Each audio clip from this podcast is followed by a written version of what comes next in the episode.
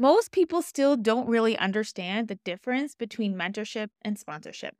The most important thing you can remember is that mentoring is about giving advice and preparing the person for the opportunity. Sponsorship is about giving the opportunity, allowing the person to learn as they go. Welcome to Ambition Theory Women in Construction. This show asks questions that everybody is thinking about but doesn't want to say out loud. It's about tackling complex topics like why are there so few women in senior leadership positions? What is it going to take to change this? Each episode is a combination of motivation and tactical strategies to get ahead. We get out of our comfort zones and we take action. We learn, grow, and create opportunities.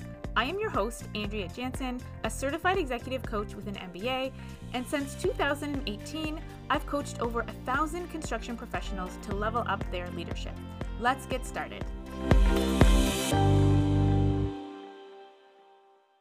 In 2019, I wrote a series of articles in the Forbes Coaches Council about the difference between sponsorship and mentorship. The hypothesis at the time was that sponsorship, not mentorship, would become the answer to advancing women in the construction industry. Fast forward to today, and Ambition Theory and the National Center for Construction Education and Research have quantitative data that shows that sponsorship happens half as often as mentorship for women in construction.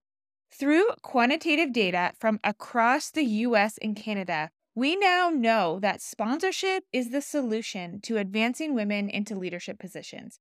In this episode, I am reading an article explaining how to implement sponsorship. And if you want to learn more about our quantitative research, you can download the full report at buildingbetterreport.com.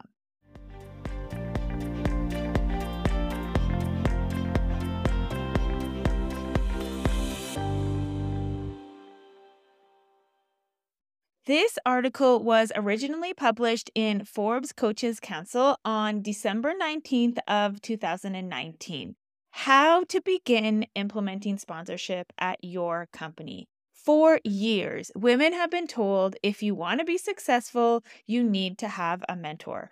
If you want to support the next generation, you need to mentor them. Mentorship programs were going to be the answer to closing the gender gap in the workplace. Women got mentors for themselves and started mentoring others. Hours were invested in sharing stories and giving advice. Companies created formal mentorship programs with contracts and processes to help people find the perfect match, track progress, and hold each other accountable. Mentorship is a valuable tool. It helps people to feel supported, learn new things, connect, and feel more engaged at work. But unfortunately, it hasn't been successful at accelerating women into leadership positions. It turns out that women are overly mentored, and what they really need is to be sponsored. Women are getting a lot of advice and are being prepared for their next opportunity. But what they actually need is to have someone in their corner advocating for their next move, pushing them into riskier situations and supporting them to learn and figure it out as they go. Here's where it gets tricky. In our everyday language, we use the word mentor interchangeably to describe those doing either sponsorship or mentorship. And by default, women are naturally mentored, given advice, and men are naturally sponsored, given opportunities. If you want to accelerate more women into leadership positions, I believe the way forward is through sponsorship, not mentorship. This sounds great in theory, but you might be wondering how to actually implement this in your organization. For sponsorship to truly work, there can't be a sign up sheet.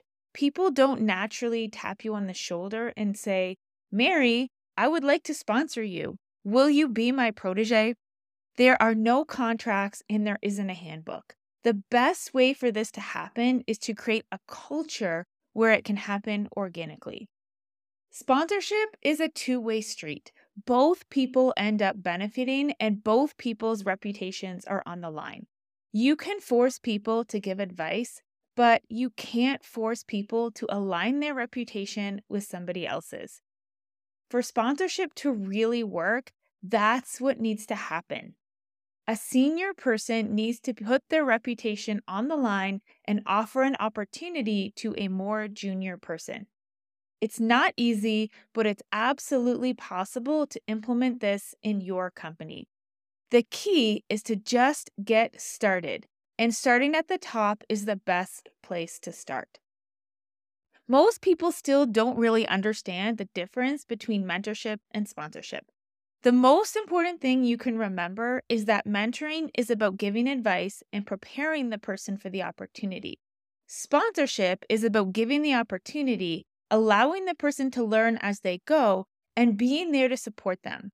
Because of unconscious bias and gender stereotypes that show up at work, women by default tend to be prepared, which is mentorship, and men tend to be thrown into the situation to learn, which is sponsorship. Educating the senior leadership team about these gender biases and what they mean for mentorship in sponsorship is a great first step. As mentioned, for sponsorship to truly work, the senior person needs to align their reputation with the junior person. This can't be done out of obligation. It needs to be done because they truly believe in the junior person's potential. The challenge is that the senior leadership team may not know many women or people with diverse backgrounds because the reality today is that most organizations have fewer women in leadership positions at every single level. In order to overcome this, ask your leadership team what is it going to take for you to find someone who is different than you and get to know them enough so that you feel comfortable aligning your reputation with theirs. This is going to challenge your leadership team to get out of their comfort zones and to connect with new people. These people may be a few levels down from them, and that is absolutely okay. It is not a supply problem. The talent is there. You just might have to be a bit more intentional in order to see it.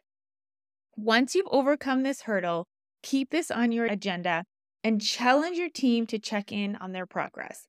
It might take some time, but win win relationships will form, leading to women and people with diverse backgrounds being given opportunities to learn on the job and get the exposure they need to move to the next level of leadership.